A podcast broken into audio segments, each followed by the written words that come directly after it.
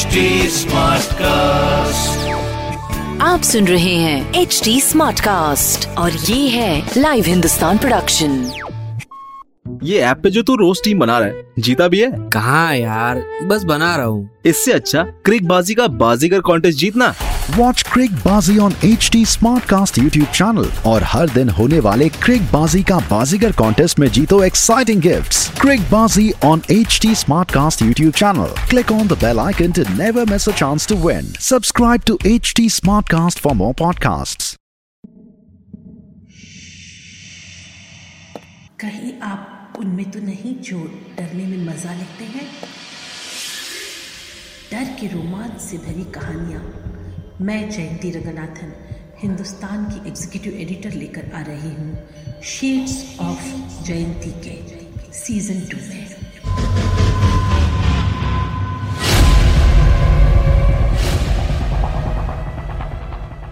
आज की कहानी है माई।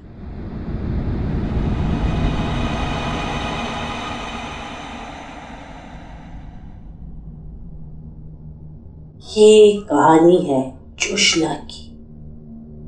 रात के दो बज रहे हैं। जोशना इस समय अपने घर की बालकनी में बैठकर चांद को देख रही है, कुछ ऐसे जैसे इससे पहले उसने कभी चांद देखा ही ना।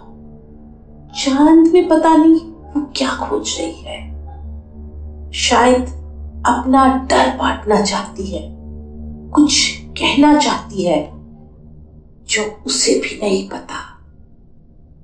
आज ही सुबह जोशना कॉलेज में एग्जाम्स के बाद छुट्टियों में बनारस अपने घर आई है।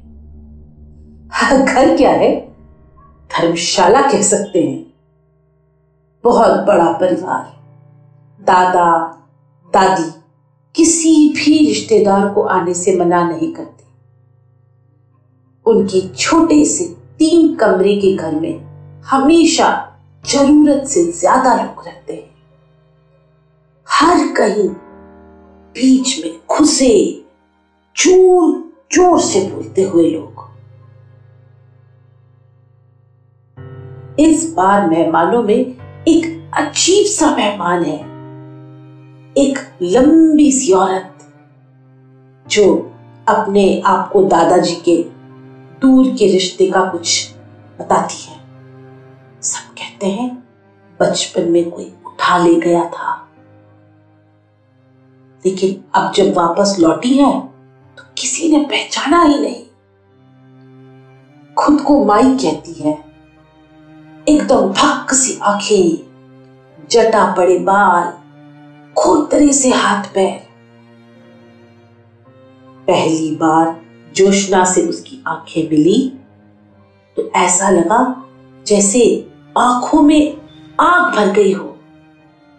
ओह, कौन है वो? जोशना तो डर गई, पर माई आगे आ गई। जोशना के प्यारे से छोटे से चेहरे को हाथ में लेकर उस डरी हुई कॉलेज गर्ल को ध्यान से देखने लगी। जोशना ने छटपटाते हुए उसके हाथों को हटाने की कोशिश की, पर माई के हाथ सख्त थे, गर्म थे। ऐसा लग रहा था जैसे उसके चेहरे पर कोई दस किलो की गर्म लोहे की जंजीर रखी हो। कोई तो बात थी माई के चेहरे पे जो उसे डरा रही थी, उसे छोड़ भी रही थी। माई हंसने लगी। हाहा, ए लड़की, तू तो बिल्कुल मेरे जैसी है। क्यों रे चली, चलेगी मेरे साथ? तुझे दुनिया घुमाऊंगी मैं।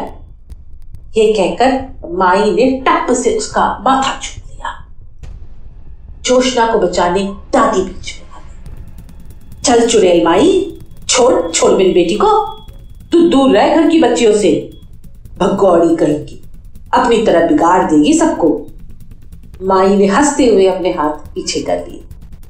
जोशना डर के मारे वहां से भाग गई, पर ऐसा लगता था जैसे इस घर में हर कहीं माई की लाल गर्म सुलगती आंखें उसका पीछा कर रही। उसकी कजिन्स हंस हंस के माई से बात कर रहे थे। एक वही थी जिसे माई से डर लग रहा था।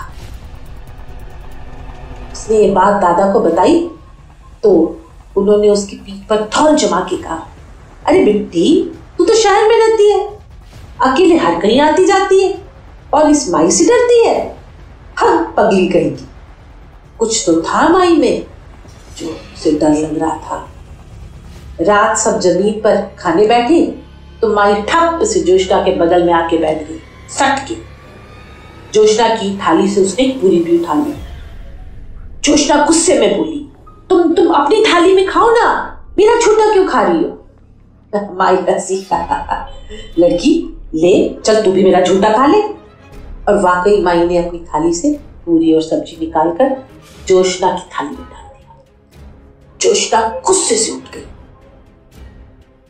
कल दादी से कहती कि अगर माई यहाँ रही तो वो यहाँ से चली जाएगी, उसे नहीं पसंद माई की हरकतें। दादा तो सुनेंगे नहीं। ये बात दादी ने ही बताई थी कि माई के घर से गायब होने के बाद दादाजी को गहरा धक्का लगा था। पहले की तरह वो काम ही नहीं कर पाए थे उसके बाद। हाँ, सब सोने चले गए। जोशना ने कमरे में झांक के देखा, माई वहीं बैठी बैठी ऊँग रही थी। उस समय भी ऐसा लग रहा था जैसे उसकी आंखें जोशना पे खड़ी हो। जोशना की हिम्मत कमरे में जाने की नहीं। वो चुपचाप घर के ऊपरी मंजिल पे आ गई। एक वक्त था जब वहां बने कमरे में दादाजी अपना काम करते थे। अब वहां घर का कबाड़ रखा रहता। उस कमरे का दरवाजा खुला हुआ था। शायद दिन में सफाई हुई थी। बाहर एक बड़े से कूड़ेदान में कमरे से निकला कूड़ा पड़ा था। जोशना बिल्कुल बालकनी के पास सीढ़ियों पर बैठ गई। वहां से उसे पूरा चांद नजर आ रहा था। अचानक उसे चांद में माई का चेहरा नजर आने लगा। वो डर के बालकनी का दरवाजा बंद करने को ही थी, जोरों की हवा चलने लगी। डस्टबिन में पड़ा कूड़ा इधर उधर उड़ने लगा। कूड़े में से एक बंद लिफाफा उसकी गोद में आ गिरा। जोशना ने लिफाफा झटक दिया। पुराना था, किसी ने शायद कभी खोला ही नहीं था। बंद लिफाफा उसकी गोद में आते ही खुल गया। लिफाफे के स्टैम्प पर बीस साल पुरानी तारीख थी। दादाजी के नाम किसी की चिट्ठी थी। जोशना ने पढ़ना शुरू किया। प्रिय राधे गोपाल, मुझे ये बताते हुए बहुत दुख हो रहा है कि तुम्हारे रिश्ते की भांजी जो कुछ साल पहले घर से गायब हो गई थी, दो दिन पहले हमारे गांव के एक तांत्रिक के साथ मिली है। उसकी तबीयत बहुत खराब है। वो वो बेहोशी में बस एक ही नाम ले रही है, जोशना। आप मैंने तुम्हें फोन लगाने की कोशिश की थी बनारस में, नहीं लगा। तांत्रिक लड़की को फुसला के दुनिया घुमाने का लालच देकर अपने साथ ले आया था। लगता है उसने कुछ कर दिया है लड़की के साथ। लड़की लड़की लगभग मरने वाली है। बस बड़बड़ाती हुई कह रही थी कि वो जल्दी जन्म लेगी, फिर से तुम्हारे घर आएगी। सुनो सुनो राधे, तुम हो सके तो चिट्ठी मिलते ही जल्दी से यहाँ चले आओ, जल्दी से बाबा। और हाँ, तांत्रिक ने लड़की का नया नाम रख दिया है। उसे माई बुलाता है, सब उसे इसी नाम से बुलाते हैं। अरे भैया, एक दुख की खबर है। चिट्ठी पोस्ट करने चला था तो रास्ते में पता चला माई गुजर गई।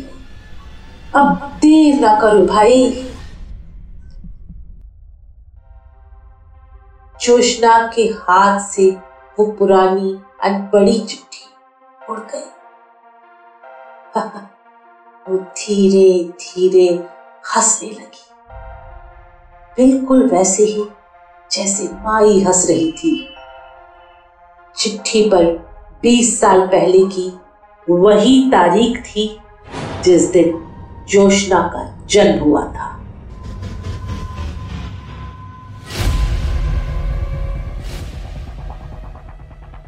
मैं जयंती रंगनाथन अब आपसे विदा लेती हूँ। आप मुझ तक अपनी बात पहुँचा सकते हैं फेसबुक, ट्विटर और इंस्टाग्राम के जरिए।